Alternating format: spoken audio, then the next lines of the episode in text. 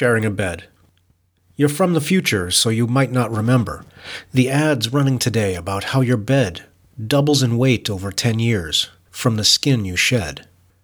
Does this nocturnal math mean that the person who will be lying in my bed 10 years from now, perhaps around your time, will be someone entirely different than me?